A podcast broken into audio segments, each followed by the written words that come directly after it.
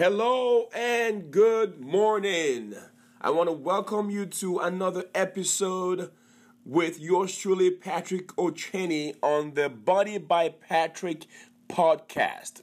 On today's episode, I'm going to share with you how to find motivation to lose weight. If for some reason you cannot seem to take the first step to begin the journey of transforming your life. That way, you can achieve the body you've always dreamed about. This episode is for you.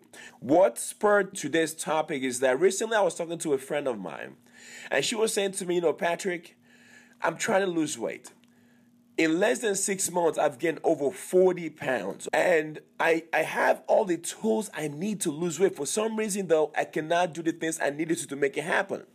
This person is athletically gifted, but she could not figure out how to get motivated. As we dug deeper into the conversation, it became very clear to me that the issue was not the how.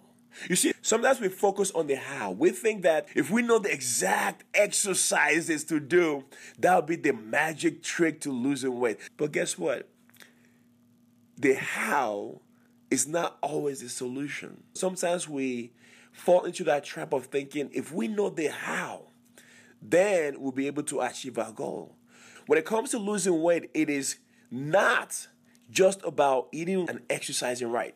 There's a psychological component to losing weight that a lot of people don't think about.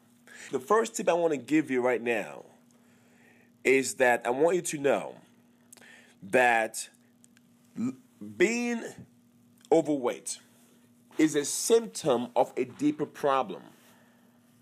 Your weight gain is a symptom of a deeper problem. Nobody wakes up in the morning and says, Whoa, I want to overeat.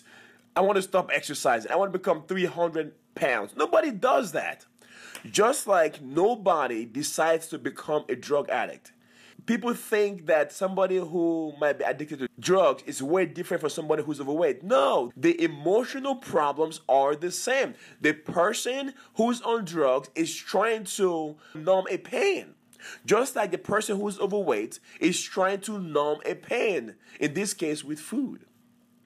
Going back to my friend, she said to me, Patrick, I went to a party recently and I knew that all the food that they presented was bad for me. But yet I continued to eat it. And as I was eating it, I knew I was not even enjoying the food that I was eating. I was not enjoying the food. It didn't taste great. My stomach was feeling bad, but yet I continued to stuff the food down my throat. She said it got to the point that her throat was starting to hurt, yet she continued to eat. She couldn't stop. It became very clear that she was trying to stuff her emotions. Until you become aware of that deeper issue, all you're going to try to do is trying to run away from your problem. Going back to my friend, it turned out that she had a, a personal crisis and she started running to distract herself from that problem. And she was able to do it. For months, she ran and she lost a bunch of weight. But guess what happened? After a while, it came to a point that she couldn't run anymore. She got tired. After she stopped running, that deep emotional problem was still there, waiting for her. And because she couldn't run and distract herself anymore, she turned to food. Consequently, because she turned to food to suppress, to distract herself this time around, she gained back all the weight and some more. So, the first tip I have for you right now, like I said, is your weight gain is a symptom of a d- deeper problem. The first thing you've got to do if you're trying to get motivated is identify what that issue is, what that emotional issue is. I call it competing emotional priorities. Because guess what? It requires emotion for you to go work out, to figure out what to eat to lose weight. That takes emotional energy. But when you have something else already competing for that emotional fuel, if you will, it's going to be very hard. You've got to figure out what is it that's bothering me? Is it my relationship? Is it my job? What is it?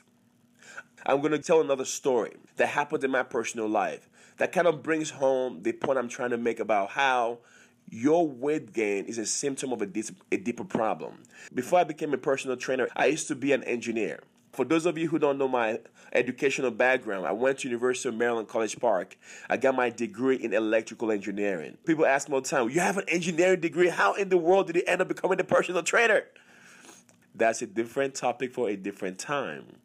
But suffice to say, I became an engineer and I hated that job. I was doing it because I thought it was the right thing to do. Family and friends told me that, hey, when you're an engineer, you're going to make more money. It carries more prestige. You get more respect from people. You get to dress up nicely. You drive nicer cars. So I bought into that whole myth.